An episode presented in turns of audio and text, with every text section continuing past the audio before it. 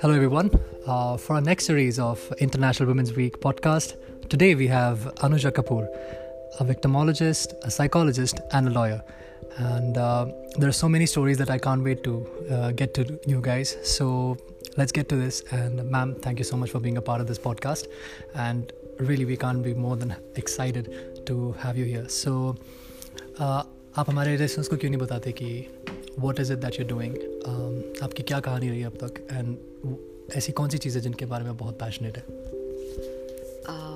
Thank you so much for approaching me और uh, मुझे बहुत अच्छा लग रहा है कि आपने मुझे चूज़ किया है फॉर इंटरनेशनल वुमेंस डे के पॉडकास्ट के लिए. Um, अगर आप मेरे पास आए हैं तो uh, कुछ ऐसी चीज़ ज़रूर आपके जहन में रही कि uh, मैं आपके साथ अपनी उन लम्हों को शेयर कर सकूँ जिनसे मैं खुद प्रभावित हुई। और शायद कहीं ना कहीं हम लोग उन लोगों को प्रभावित कर पा रहे हैं जो आ, शायद अपने आप से एक जंग लड़ रहे हैं। मेरी ज़िंदगी का के ये तेईस साल जो मेरी शादी के हैं और that is something which is is a long journey इस तेईस सालों में मैंने वो सब चीज़ों को देखा है, सुना है और एहसास किया है कि किस तरह से एक औरत की जो ज़िंदगी है, वो एक चूल्हे कटके से चार दीवारी में कैसे सीमित रहती है। और उस चार दीवारी के सीमित रहने से और वो अपने अगर वो चाहे तो उन चार दीवारी से बाहर का रास्ता कैसे लेती है। एक ज़िंदगी मेरी ऐसी ही रही है जहाँ पर चार दीवारी से निकल कर मैं बाहर की तरफ़ आई। और वो जो बाहर का रास्ता था जो वो रास्ता था जिसको हम कहते हैं लक्ष्मण रेखा टापना हर एक औरत के लिए मुमकिन नहीं होता। मेरी ज़िंदगी का ऐसा कौन सा पल और ऐसा माहौल रहा या ऐसा लम्हा रहा जहाँ पर मैंने वो ल, वो वो एक लक्ष्मण रेखा टापी। 2007 के अंदर तेरह साल की अपनी शादी में मुझे ऐसा लगा कि शायद कहीं ना कहीं मैं अपने आप को भूल गई। दो बहुत ही खूबसूरत बच्चे जो आज एक 22 साल का है और एक 19 साल का है। उनके साथ जब वो उस दौरान पे 10-12 साल के थे। मेरी शादी जब हुई तो ग्रेजुएशन पूरा कंप्लीट नहीं कर पाई थी। और इस वजह से कहीं ना कहीं मन में एक हमेशा अधूरापन रहा। और सोचा कि तेरह साल के बाद ये फीलिंग इसलिए आई कि मुझे कुछ करना है। क्योंकि मेरी ज़िंदगी खुद एक सर्वाइवर की तरह है। ये कहना है कि मैं एक विक्टिम हूँ। विक्टिम यहाँ पर मैं अपने हालातों से और अपने मेडिकल रीज़न से रही।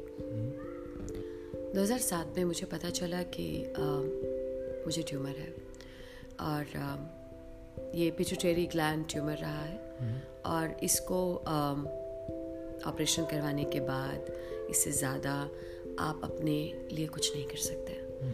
आ, 2007 में जब आप अपने बहुत ही आ, उस उस हिस्से को महसूस करते हैं कि जो आपसे दूर जाने वाला है।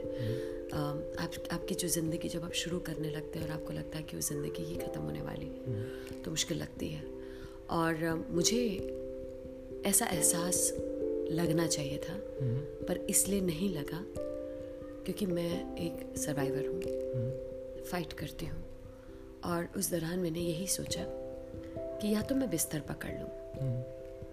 या अपने इन हालातों से लड़ाई करूँ। उस वक्त जब मैंने सोचा था कि मैं एक बिस्तर नहीं पकड़ूँगी अपने हालातों से लड़ूँगी तो कोशिश यही करी कि उसको लड़ने के लिए मुझे किसी के सहारा की ज़रूरत है। और वो जो सहारा है मैं किसी में नहीं ढूंढूँगी। किसी आदमी में नहीं किसी दोस्त में नहीं क्योंकि सब लोग आते हैं और ख़त्म हो जाते हैं और जाते हैं। वो सहारा मैंने अपनी किताबों में ढूंढा।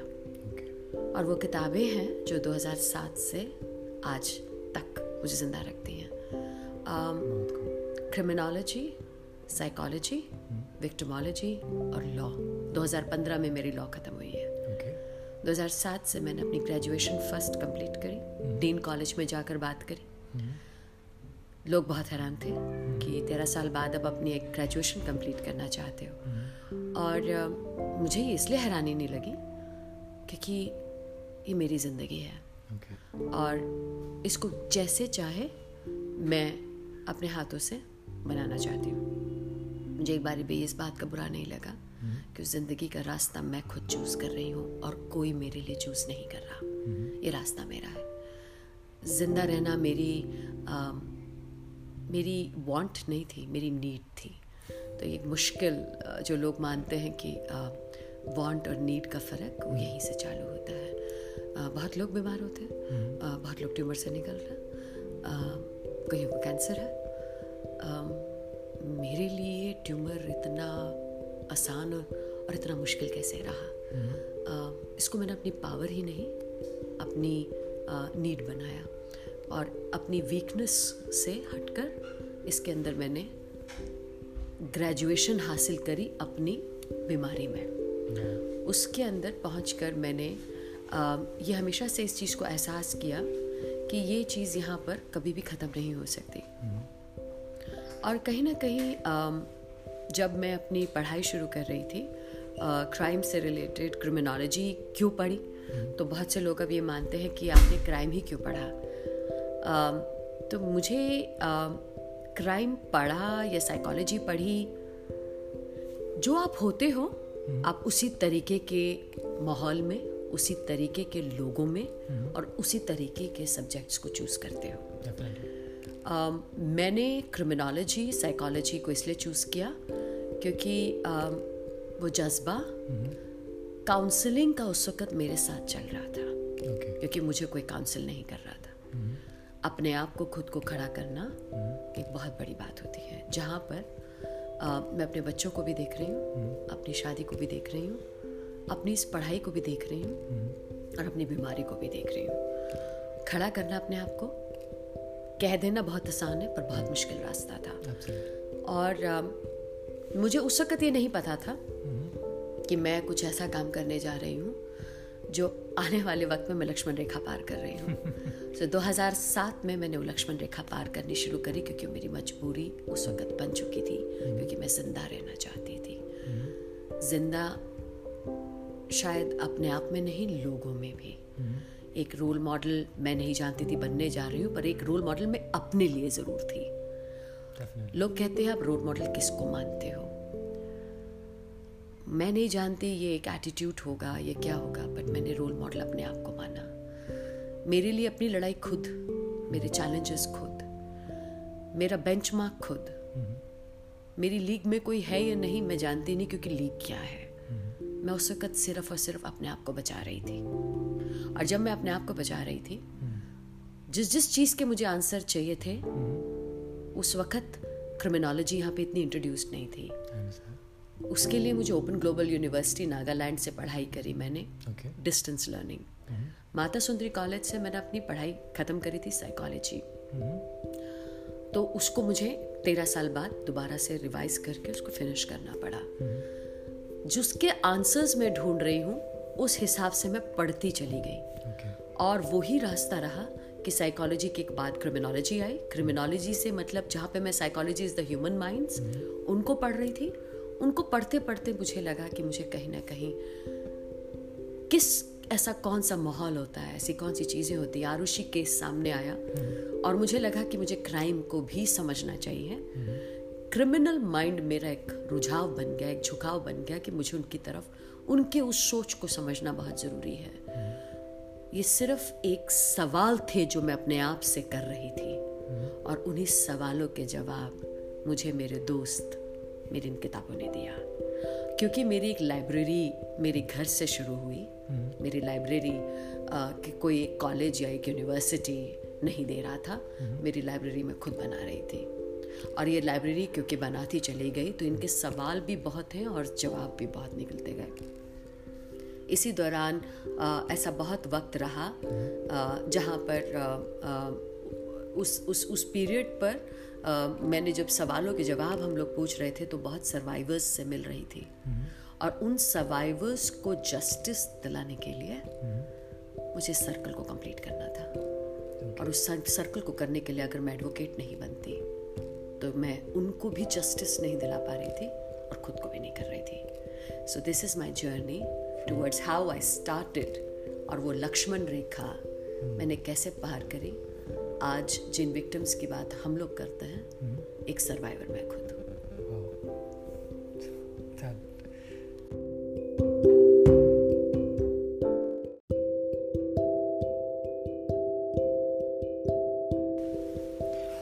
सो मैम um, आपने अपनी जो प्रोफ़ाइल बताई जो 2007 से आपने अपनी जर्नी को दोबारा से शुरू किया मैंने जैसे कि आपने बताया आप लॉयर भी हैं आप क्रिमिनोलॉजिस्ट भी हैं आप विक्टमोलॉजिस्ट भी हैं और आप साइकोलॉजिस्ट भी हैं।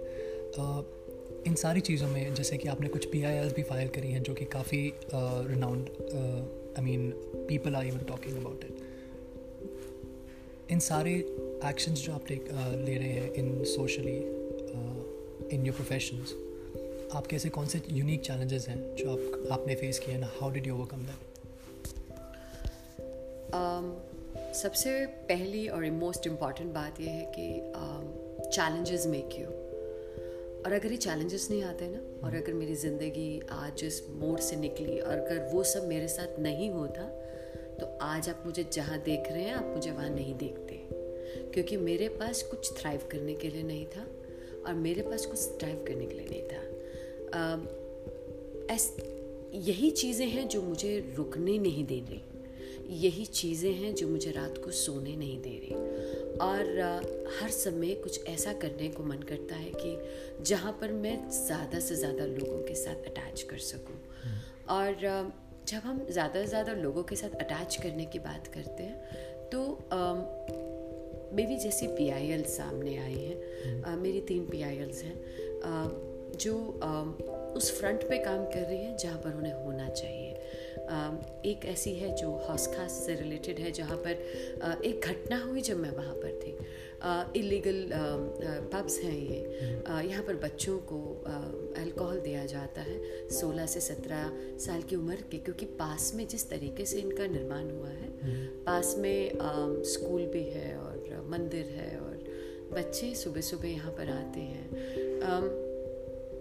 पब्स रेजिडेंशियल एरिया में बने हैं। मिक्स यूथ स्ट्रीट के अंदर होने चाहिए कितने होने चाहिए? और एक और एक आपका जो कम्युनल uh, एरिया होती है जहाँ पर आप uh, uh, जो एक कॉरपोरेट लेवल एरिया रहते हैं उसको अगर वहाँ पर अगर आप उस स्ट्रीट को यूज़ करते हैं जहाँ पर होना चाहिए ऑफिशियली उसके अलावा भी अगर आप यूज़ कर रहे हैं और एक में आप इतना इतना यूज़ कर रहे हैं कि वहाँ पर ह्यूमन राइट्स जैसी चीज़ तो कहीं रही नहीं। बेसिकली uh, uh, मेरी जो पी है वो सिर्फ़ एक uh, एक ह्यूमन राइट के ऊपर नहीं है। वो उन विक्टिम्स के ऊपर भी है जो इसके साथ बलि चढ़ रहे हैं। Okay. जो आसपास के हम जिनको कहते हैं रिमोटनेस ऑफ़ डैमेज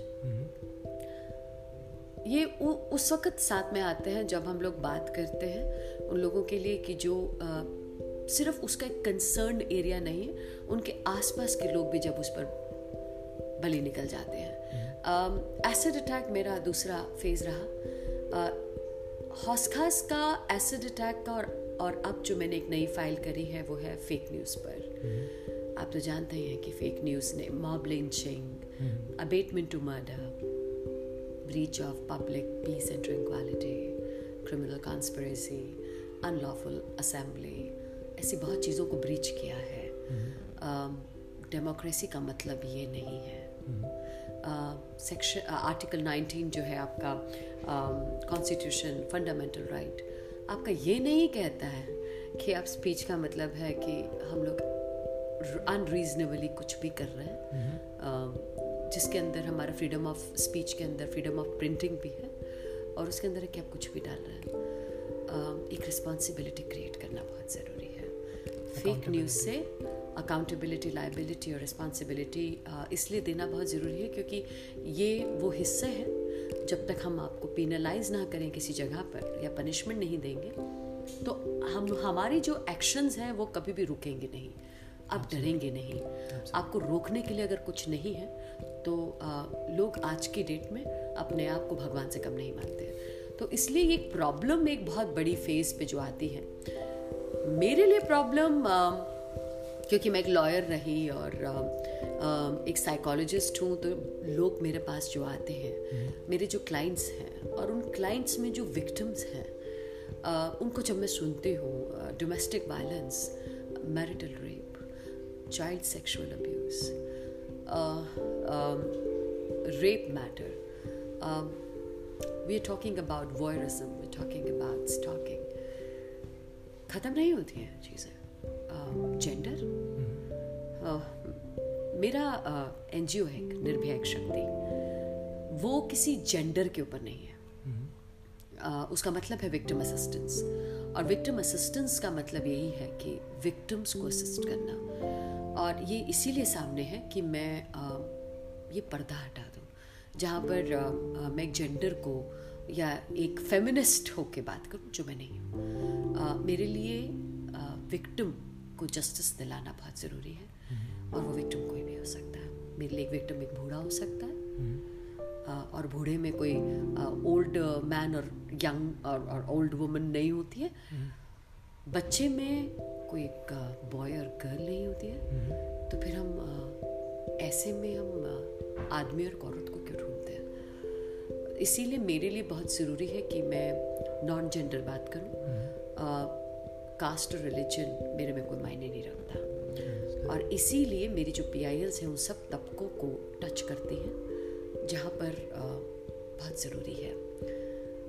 लॉज काम नहीं करते हैं और हमारी इंडिया में प्रॉब्लम क्या है कि हम लोग लॉस तो बहुत बनाते हैं बैक टू बैक अपाहिज कितने हैं? लॉस वो हम देखते हैं। और इतने अपाहिज हैं हमारे लॉस कि वो आ, हमें जस्टिस ही नहीं दिला पाते। तो आ, हम लोग कितना पढ़ते हैं उन लॉस को। पर जब हम सच में कोर्ट में जब खड़े होते हैं ना तो ये फील होता है कि हम एडवोकेट नहीं हैं। एडवोकेट का मतलब है सच्चाई के लिए और लॉस के लिए लड़ाई करना। पर अगर वो लॉस कहीं ना कहीं एम्बिगस इन नेचर है आप कैसे लड़ेंगे उनको? जो वो आपको जस्टिस नहीं दिला सकते जो आपको कहीं ना कहीं परेशान करते हैं जो कहीं ना कहीं आपके लिए बंदिशें लाकर खड़ी करते हैं लॉज आपकी हेल्प करने चाहिए। बंदिशें नहीं लानी चाहिए उनको। और मैंने यही फील किया कि कहीं ना कहीं लॉज ने मेरा रास्ता रोका। मुझे प्रूव करना पड़ता है बहुत बार कि जो लॉज हम ला कर लेकर आए हैं वो अपाहिज हैं। वो चलते नहीं हैं क्योंकि वो लॉज एक रिलीफ और रिड्रेसल के लिए थे। वो उनको नहीं मिल रहे हैं जो विक्टिम्स हैं जिनसे हम बात कर रहे हैं। एसिड अटैक सर्वाइवर्स लोग इनको विक्टिम्स कहते हैं। मेरे लिए सर्वाइवर्स हैं। इनसे जब मैं बात करती हूँ तो इनसे ज़्यादा खूबसूरत मैंने इंसान नहीं देखा। जिस ब्रेवरी की आप बात करते हैं, कई लोग कहते हैं, मैडम, आप बहुत ब्रेव हैं। आप इतनी चीज़ों से निकले। मैंने कहा, शायद आप एक एसिड अटैक सर्वाइवर से नहीं मिले। उसको मिले जाकर। जब आप उनको देखेंगे तो एक रूह कामती है। जिस शक्ल को मैं अपनी चेहरे को देख नहीं सकती, वो चेहरा वो देख सकते हैं। ये स्कार है जो वो अपने चेहरे पे ही नहीं, अपनी बॉडी पर लेकर चलते अपने जिस्म पर अपने अपने सोल पर लेकर चलते हैं। और वो जो चीज़ें हैं हम लोगों ने एहसास किया है। उन्हें जब लॉज से related disability characteristic character certificate देना है वो नहीं दे पाते। इतने लॉज हैं उनको कंपनसेशन मिलना चाहिए उनको जॉब मिलना चाहिए उनके कोटाज हैं। mm-hmm. क्यों नहीं मिलते उन्हें? वो तो लॉज है ना? Absolutely. तो लॉज मिले ना उन्हें? mm-hmm. उनके लिए भी मैं लड़ रही हूँ। क्योंकि वो लॉज ही नहीं चलते हैं। So in all of this आपके हिसाब से ब्यूरोक्रेटिक एंड जुडिशियल ये आपके सबसे बड़े चैलेंजेस रहे हैं कि इवन दो हमारे यहाँ लॉज तो एग्जिस्ट कर रहे हैं लेकिन ना तो उनका इम्प्लीमेंटेशन हो रहा है और जिसके लिए वो लॉ बनाए गए हैं उन तक उस लॉ की कोई पहुँच ही नहीं है। लॉ कभी आपके और मेरे लिए बने ही नहीं है। प्रॉब्लम ये है। काश ये लॉ आपके और मेरे लिए बने होते। लॉ हम्म। बनते हैं भीड़ के लिए। लॉ बनते हैं उस कमेटी बनाने के लिए। लॉ। बनते हैं, वो टेम्प्रेरी जो इंसिडेंट हुआ है, उसको मिटाने के लिए। मुझे नहीं लगता लॉज आपके और मेरे लिए बने। क्योंकि अगर लॉज आपके और मेरे लिए बने होते तो रिड्रेसल मिलता ना मुझे रिलीफ मिलता। मैं लड़ती थोड़ी ना उसको कोर्ट में इस तरह से। फिर तो लॉज डिटरेंट होने चाहिए। फिर तो हमारे लिए क्राइम ही नहीं होना चाहिए। नहीं, और रेप ही नहीं होना चाहिए। पॉक्सो लॉ लाए हम तो। और पॉक्सो लॉ तो बारह साल के नीचे के लिए डेथ पेनल्टी लेकर आओ डेथ पेनल्टी लेकर आओ। कहा है डेथ पेनल्टी डेथ पेनल्टी आने के बावजूद भी रेप बंद हुए क्या? रेप बंद नहीं हुए? क्योंकि लॉज पूरे नहीं है। लॉज समझ में ही नहीं आते लोगों को। आप इतने लॉज ले आते हो, वो एक के ऊपर एक चढ़ जाते हैं तो समझ में नहीं आते हैं। तो मेरे लिए मुश्किल सिर्फ़ यही नहीं है। मेरे लिए मुश्किल है इन चीज़ों को भेदना। मेरे लिए मुश्किल है कि मैं जो लोग परेशान हैं कि इनको इतना आसान कैसे किया जाए। उस आसानी का रास्ता है जो कहीं ना कहीं मैंने बहुत खोजने की ज़रूरत करी और कोशिश करी कि मैं उसको सरल रास्ते से एक आम जनता के सामने लेकर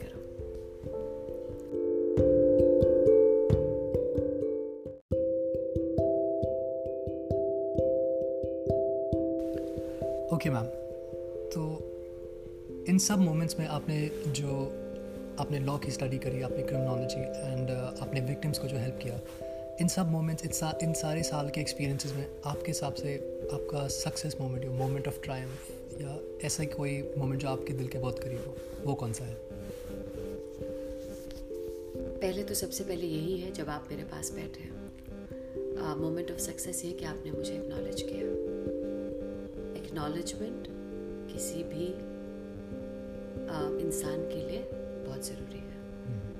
और जो आपने एक्नॉलेज कर रहे हैं, मुझे अप्रिशिएट कर रहे हैं, वो सबसे बड़ी बात है। जहाँ तक रही सक्सेस की बात तो अभी तो मेरी जर्नी ख़त्म नहीं हुई।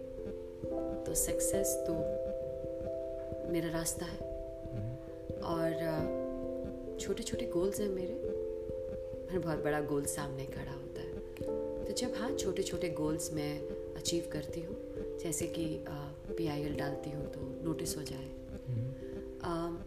जो मेरे साथ एसिड अटैक सर्वाइवर्स खड़े हैं जब वो विश्वास देखते हैं मेरी आँखों में और जब उनकी आँखों से मैं आँसू गिरते हुए देखती हूँ जब कोई नोटिस होता है।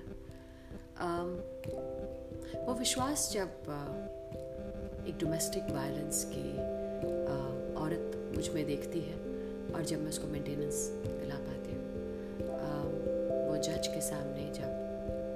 को खड़ा करती हूँ और पेश करती हूँ। जहाँ पे मेरा कोई बेनिफिट नहीं है जहाँ पर सच में सिर्फ़ एक सर्विस के अलावा मैं किसी और को कुछ नहीं दे रही हूँ। मेरे लिए आ, आज तक जो मैंने किया है वो कभी भी बिज़नेस नहीं रहा। सो so, वो एक प्रोफेशन है। और जब वो एक प्रोफेशन है तो उसमें सक्सेस और लॉस होता नहीं है। प्रोफेशन है मतलब आप काम कर रहे हैं और दिल और दिमाग से काम कर रहे हैं टूट के काम कर रहे हैं। और मैं जो भी काम करती हूँ तो बहुत हंड्रेड परसेंट और टूट के करती हूँ। मेरे लिए हर मोमेंट सक्सेस का मोमेंट है। क्योंकि आ, मुझे लगता है कि मैं अगर उन दिलों को छू पा रही हूँ चाहे वो आपके माध्यम आपके पॉडकास्ट के माध्यम से है आ, किसी चैनल के माध्यम से है अपने काम के माध्यम से है। या सिर्फ़ और सिर्फ़ वो पाँच मिनट जब मैं किसी को सुनती हूँ। और वो पाँच मिनट जब उसकी ज़िंदगी के, वो पाँच मिनट जब उसकी ज़िंदगी के बहुत अहम मोमेंट बन जाते हैं। मेरे लिए हर समय, हर चीज़ के लिए पैसा लेना ज़रूरी नहीं है। मेरे लिए ज़रूरत है उसको मुझ पर विश्वास करना और ये एहसास देना कि मैं आपके लिए हूँ। जिसको हम कहते हैं just a phone call away this is success जब रात के बारह बजे जब या दो बजे मुझे कॉल्स आती हैं वो सक्सेस है मेरे लिए. वो एक ट्रायम्फ मोमेंट है कि मैंने वो आइस ब्रेक करी है. मैं जो काम कर रही हूँ मेरा फ़ोन चौबीस घंटे खुला है और मुझे कोई फ़ोन करके ये बात कर सकता है. As a doctor as a lawyer और सबसे बड़ी बात है एज अ दोस्त कि आप हैं और मैं आपको सुना सकती हूँ। Irrespective of age caste gender so मैं यही कहूँगी कि सक्सेस मेरे लिए आ, एक सीढ़ी नहीं है सिर्फ़। वो एक वो लम्हा है जिसको मैं हर पल हर पल जीती हूँ और मुझे ये एहसास दिलाते हैं मेरे साथ में काम करने वाली मेरी टीम मेरे लोग आप सब लोग। जब मुझे बार बार प्यार करते हैं मुझे एक्नॉलेज करते हैं ये सक्सेस है।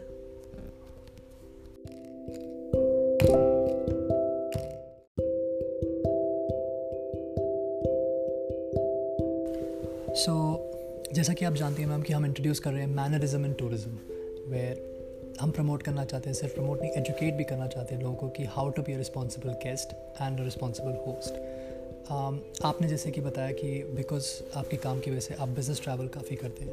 As a solo women traveller आपके हिसाब से टूरिज़्म में how to be a responsible guest क्या होना चाहिए?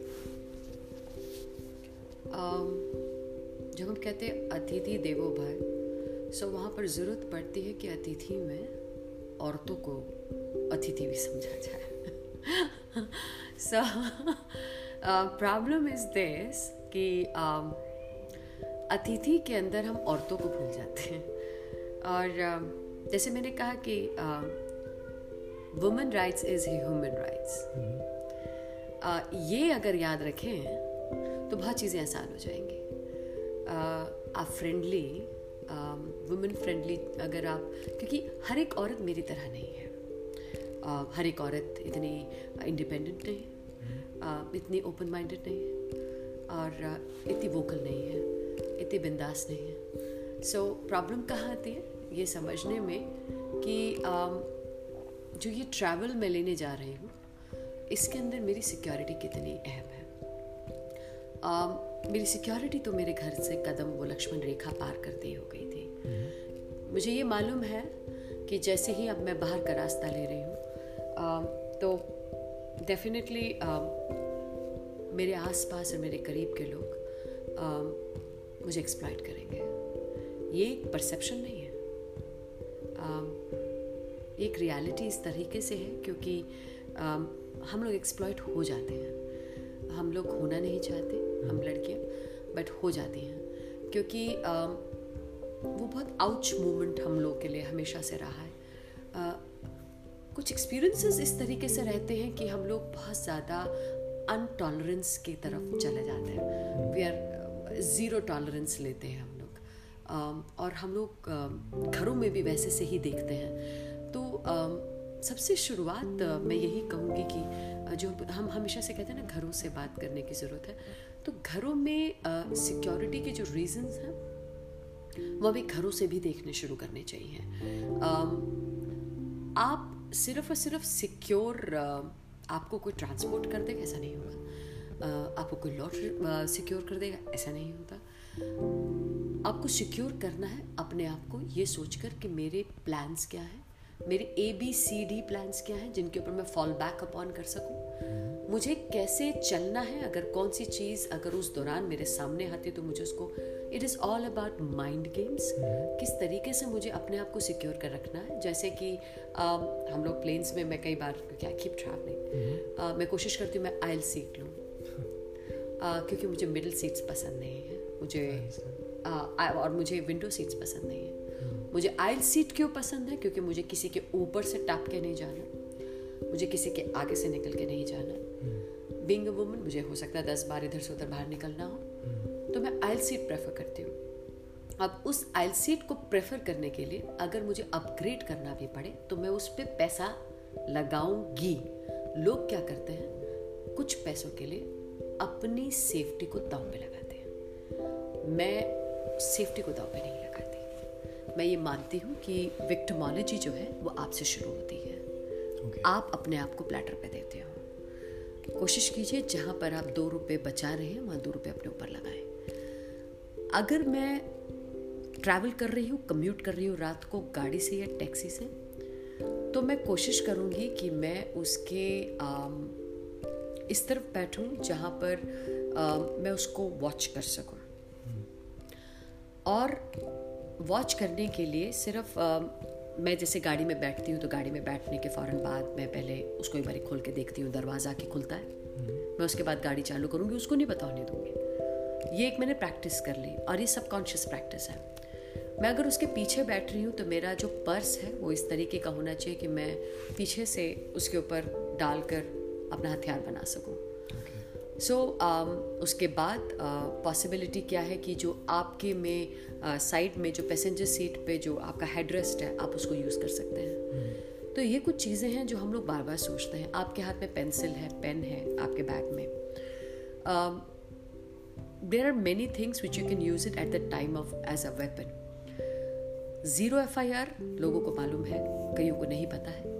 कहीं पर भी अगर कोई दुर्घटना हो जाए या असॉल्ट हो जाए तो ज़ीरो एफ़ आई आर अब पूरी इंडिया में, किसी भी थाने में जाकर they have an obligation to file your zero F I R zero F I R का मतलब होता है no jurisdiction no territorial so जहाँ पर आपका कोई टेरिटरी नहीं है, कोई आपका जुरिडिक्शन नहीं है, वहाँ पर ये ज़ीरो एफ़ आई आर आपकी लॉन्च हो सकती है. इसलिए इनिशिएशन सौ नंबर से हमेशा कीजिए. सौ नंबर आपकी हर चीज़ को इनिशिएट करता है, चाहे वो किसी भी तरीके का वायलेंस हो सौ नंबर डायरी पे चढ़ता है, सौ नंबर रिकॉर्डेड कॉल होती है, सौ नंबर वो ही नंबर है। जब कोई भी इंसिडेंट होता है तो उसको रिकॉर्ड करके सुना जाता है। So this is something which is very important एक औरत अगर अपनी सेफ्टी के बारे में नहीं जानती है अवेयरनेस नहीं है तो इसीलिए ही वो उस परपिट्रेटर का, उस क्रिमिनल का और उस ऑफेंडर का हिस्सा बनती है। कपड़े, शराब और सिगरेट ये तो ना आदमी को डिफाइन करते हैं, ना औरत को. क्योंकि उस पर कभी भी ये नहीं लिखा हुआ कि ये औरत पिएगी या आदमी. तो इसीलिए जो लोग ये बातें करते हैं, या तो वो अपनी नॉलेज में नहीं जानते कि उसके लिए क्या ज़रूरत है, क्या नहीं. सेफ्टी के अंदर अगर आप ड्रिंक करके चल रही हैं तो प्रॉब्लम थोड़ा ये रहेगी. क्योंकि औरतों में water proportion in the body is less इस वजह से बहुत जल्दी डिस्पर्स नहीं होता। ये आपकी बॉडी फ़ंक्शन के हिसाब से मेल और फीमेल में पानी जो आपकी बॉडी में फ्लूड है, उसके बेसिस पे अगर आप दारू कंज्यूम करें या अल्कोहल कंज्यूम करें तो उसके डिस्पर्स में जिसको कहते हैं कि मेरे को, आप इतने एम एल पर आई एम ओके इतने एम एल पर it is not the responsibility of the person who is taking you it is your responsibility that you stay fit और अगर आप अल्कोहल कंज्यूम कर रही हैं तो कहीं ना कहीं कपड़ों को इस तरीके से पहने कि उतारने में या उस असॉल्ट के दौरान आपको परेशानी ना हो। दोनों चीज़ें इजी कर देंगी तो वहाँ पर तकलीफ़ हो सकती है। So you need to watch you need to run so make your self easy या तो दोनों में से आप एक ही चीज़ लीजिए। क्योंकि जब हम ड्रिंक करते हैं तो कहीं ना कहीं जो हमारा परसेप्शन ऑफ़ माइंड है वो अर्ज़ जिसको हम कहते हैं प्रो फ्रंटल लोब कॉटेक्स जो है, वो अर्ज़ और उन चीज़ों पर कंट्रोल रखता है। तो जब हमारा एरिया और जो ये इंटॉक्सिकेशन है, वो कहीं ना कहीं बहुत प्रॉब्लम क्रिएट करता है। जहाँ पर हम लोग जब इंटॉक्सिकेट हो जाते हैं तो हम लोग ये भूल जाते हैं कि there are times when you become more vulnerable और उसी वनरेबिलिटी के लिए सबसे बड़ा प्रॉब्लम आता है। हमेशा अपनी ड्रिंक को ध्यान रखिए। आपकी ड्रिंक चाहे वो पानी का गिलास ही क्यों ना हो किसी के हाथों से ना लें। मैं यही कहूँगी कि आ, आप जितना अपना काम खुद करें बाहर निकल कर उतना इजी है। ड्रिंक ज़रूर कीजिए बट अपनी रिस्पॉन्सिबिलिटी के लिए कि आप खुद अपने आप को गाड़ी में चाहे वो ओला है ऊबर है ओला और ऊबर सिर्फ़ नाम थे उसमें बैठने वाले इंसान थे। और उसके अंदर गलती कहीं ना कहीं हम लोग कभी कभार खुद कर जाते हैं एनालाइज करने में। एक्शंस को हमेशा देखते रहिए। अपना बैकअप प्लान जो है, उसकी गाड़ी का नंबर उसकी फ़ोटो इस साइड में रहेगी तो उसकी फ़ोटो भी आप खींच पाएँगे। उसको आप अपने दोस्तों के साथ, अपने लोगों के साथ ज़रूर अपलोड करके रखें। एमरजेंसी बैकअप नंबर्स बना के रखें। कोशिश कीजिए, जैसे आपको लगता है कि कहीं ना कहीं थ्रेटनिंग लग रहा है तो there is a possibility that you should aware your self आप अपने फ़ोन को हमेशा अपने स्पीड डायल पर रखें। और जैसे मैंने कहा what is important is safety can only come when you are aware of that you are no more a victim and you can survive it there are times when you can psychologically also break that thing किस तरीके से अपने आप को आपने बात करनी है किस तरीके से आप उस मोमेंट से निकल सकते हैं।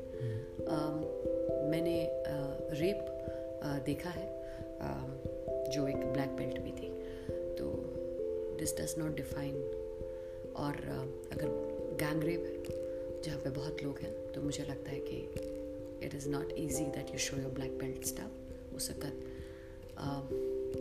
दिल से काम कम और दिमाग से ज़्यादा आप लोग को काम करना चाहिए। This is very important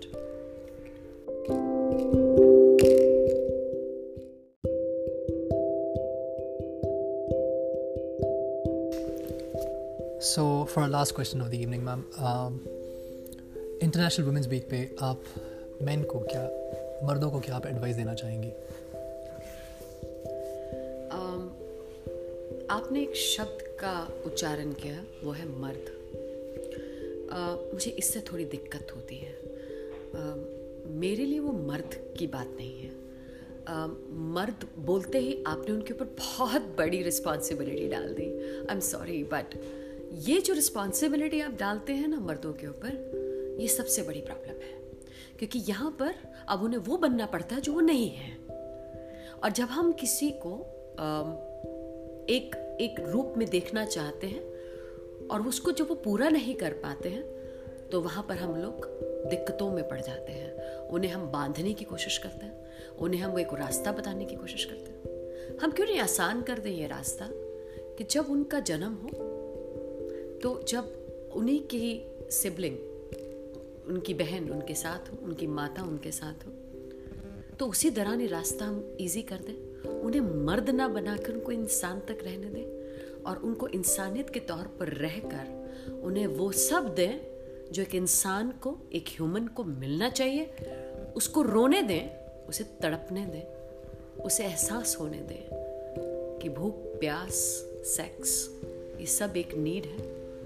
ये उसकी वांट नहीं है। और नीड में वांट में बहुत फ़र्क है। वांट छीना जा सकता है नीड आपकी ज़रूरत है। जब हम इस तरीके की शिक्षाएँ अपने ही बच्चों को साथ साथ में देंगे तो ये मर्द होने की चीज़ सामने नहीं आएगी। वो ऑटोमेटिकली औरत की इज़्ज़त पैदा होते से ही करेगा। वो उस आ, जिसको हम वूम कहते हैं उसकी इज़्ज़त करेगा अपनी बहन की करेगा। और उसकी ज़िंदगी में जितनी औरतें आएँगी, उसकी करेगा। क्योंकि आप उसको किसी पिक्चर में नहीं डाल रहे। आप उसे मर्द होने के लिए मजबूर नहीं कर रहे। मर्द का मतलब मेरे लिए सिर्फ़ एक बॉडी है, एक मैस्कुलिनिटी है। जैसे मैं अपने आप को एक फेमाइन और फेमिनिस्ट नहीं मानती, मुझे लगता है कि ये मैस्कुलिनिटी सिर्फ़ एक शब्द ही रहना चाहिए। एक आदमी को उसको इजाज़त होनी चाहिए कि वो अपने आप में अपने आप में जी सके और अपने इमोशंस को अक्रॉस फील करा सके जैसे कि एक औरत करा पाती है। उस तक पहुँच सके छू सके। और एक औरत भी इनटॉलरेंस जोन जिनकी हम बात करते हैं वो एक जो शेयरिंग पार्ट है वो वो आदमी और औरत में सेम हो। ये शेयरिंग होना बहुत ज़रूरी है क्योंकि वो हम शेयरिंग नहीं कर पाते। हम्म। एक टैबू बना देते हैं वो समझना बहुत ज़रूरी है। अगर आप बचपन में देखें एक बच, लड़की और एक लड़के को एक छोटे से बच्चे को और उसको तो वो जाकर उसको किस भी करेगा उसको पकड़ भी लेगा हक भी कर देगा। उस वक्त वो औरत उसको ये नहीं कह रही है मुझे मत करो मुझे ये नहीं करो। पर प्रॉब्लम क्या है? क्योंकि ये हम उनके कानों में डाल देते हैं और बहुत मुश्किल कर देते हैं। सेक्स एक टैबू नहीं है पर हमने इसको टैबू बनाया। सेक्सुअल ग्रेटिफिकेशन एक टैबू नहीं है पर हमने उसको टैबू बनाया। हम घरों में इसके बारे में बात नहीं करना चाहते हैं। तो फिर हम मर्द को क्यों परेशान करते हैं? हम क्यों मर्दों से मांगते हैं कि वो इसके बारे में बात नहीं करें? अगर आप उसके बारे में बात नहीं करेंगे तो वो उसे छूना चाहेगा उसे देखना चाहेगा और उसे एहसास करना चाहेगा। वो एहसास और वो छूना अगर उसके माँ बाप उसको बचपन में ही समझाएँ चीज़ें बताएँ सेक्स एजुकेशन प्रॉपर टाइम पे मिले तो वो जो एंग्जाइटी लेवल है वो गिरेगा और एक आदमी क्वेश्चन करेगा और उस, और एक औरत को भी समझने की कोशिश करेगा कि उसकी बॉडी फ़ंक्शन कैसे करती है। उसकी ज़िंदगी में उसकी कौन सी ऐसी चीज़ें हैं जो इम्पोर्टेंट है? उसकी बॉडी स्ट्रक्चर जो है वो ऐसा क्यों है? क्योंकि वही बॉडी स्ट्रक्चर को समझने के लिए जब वो पॉन पिक्चर्स की तरफ़ रुख करता है तो पॉन उसको, वो रुख नहीं देती है, जो एक आम औरत या एक ऐस, उसकी बहन, उसकी माँ या उसके दोस्त उसको दे सकती है। मुझे लगता है कि हर चीज़ को एक ओपन कन्वर्सेशन देने की ज़रूरत है। उसे सिविल तरीके से आप कैसे बात करें रेदर दैन उसको ब्लॉक करें। सो इन अदर वर्ड्स ना कि आप रिस्पेक्टफुल रहें टूवर्ड्स वो चीज़ें जो बाकियों को अफेक्ट करती हैं, चाहे वो आपके फ्रेंड्स हो सिस्टर्स हो मदर्स हो। बट ऑल्सो कि उन टॉपिक्स को डिस्कस करने के लिए ओपन रहें, जो कि नॉर्मली टाबू माने जाते हैं जो कि हम लोग सिर्फ़ ये बोल के खताश कर देते हैं कि ये लोग ये बातें हम घर में नहीं करते या ये सब चीज़ें। बिल्कुल और क्योंकि आ, अगर कहीं पर आपके साथ कोई बैठा है तो वो अगर कुछ कुछ चीज़ ऐसी बोल देता है कुछ है तो हम लोग बहुत ज़्यादा टची हो जाते हैं हम्म। ये जो टची बिहेवियर है ना तो वो दूसरे बंदे को भी उसका एक जोन में खड़ा कर देते हैं हम्म। और उसी वजह से हम लोग ये टची बिहेवियर इतना ज़्यादा टची हो जाता है कि कभी कभार हम समझ नहीं पाते हैं हम्म। इसीलिए मैं कहूँगी कि हर एक डिपार्टमेंट अगर अपना काम करता है डिपार्टमेंट मतलब जहाँ पर हम जुडिशरी की बात करते हैं लेजिस्लेटिव बॉडी बात करते हैं, और एडमिनिस्ट्रेटिव बॉडी बात करते हैं उसके अलावा हम लोग एक बात ये भी करें कि सोसाइटी भी जब अपने लेवल पर बात करें तो एक सिविल तरीके से बात करें। और सिविल तरीके से बात करते करते डायलॉग ज़रूर लेकर आए। और डायलॉग का मतलब है कि कन्वर्सेशन ज़रूर। और कन्वर्सेशन के अंदर आपको साथ बैठना बहुत ज़रूरी है। और साथ बैठने के लिए मोबाइल और चीज़ों को अलग रखना बहुत ज़रूरी है। एक फैमिली डिनर होना बहुत ज़रूरी है। वो कनेक्ट होना बहुत ज़रूरी है।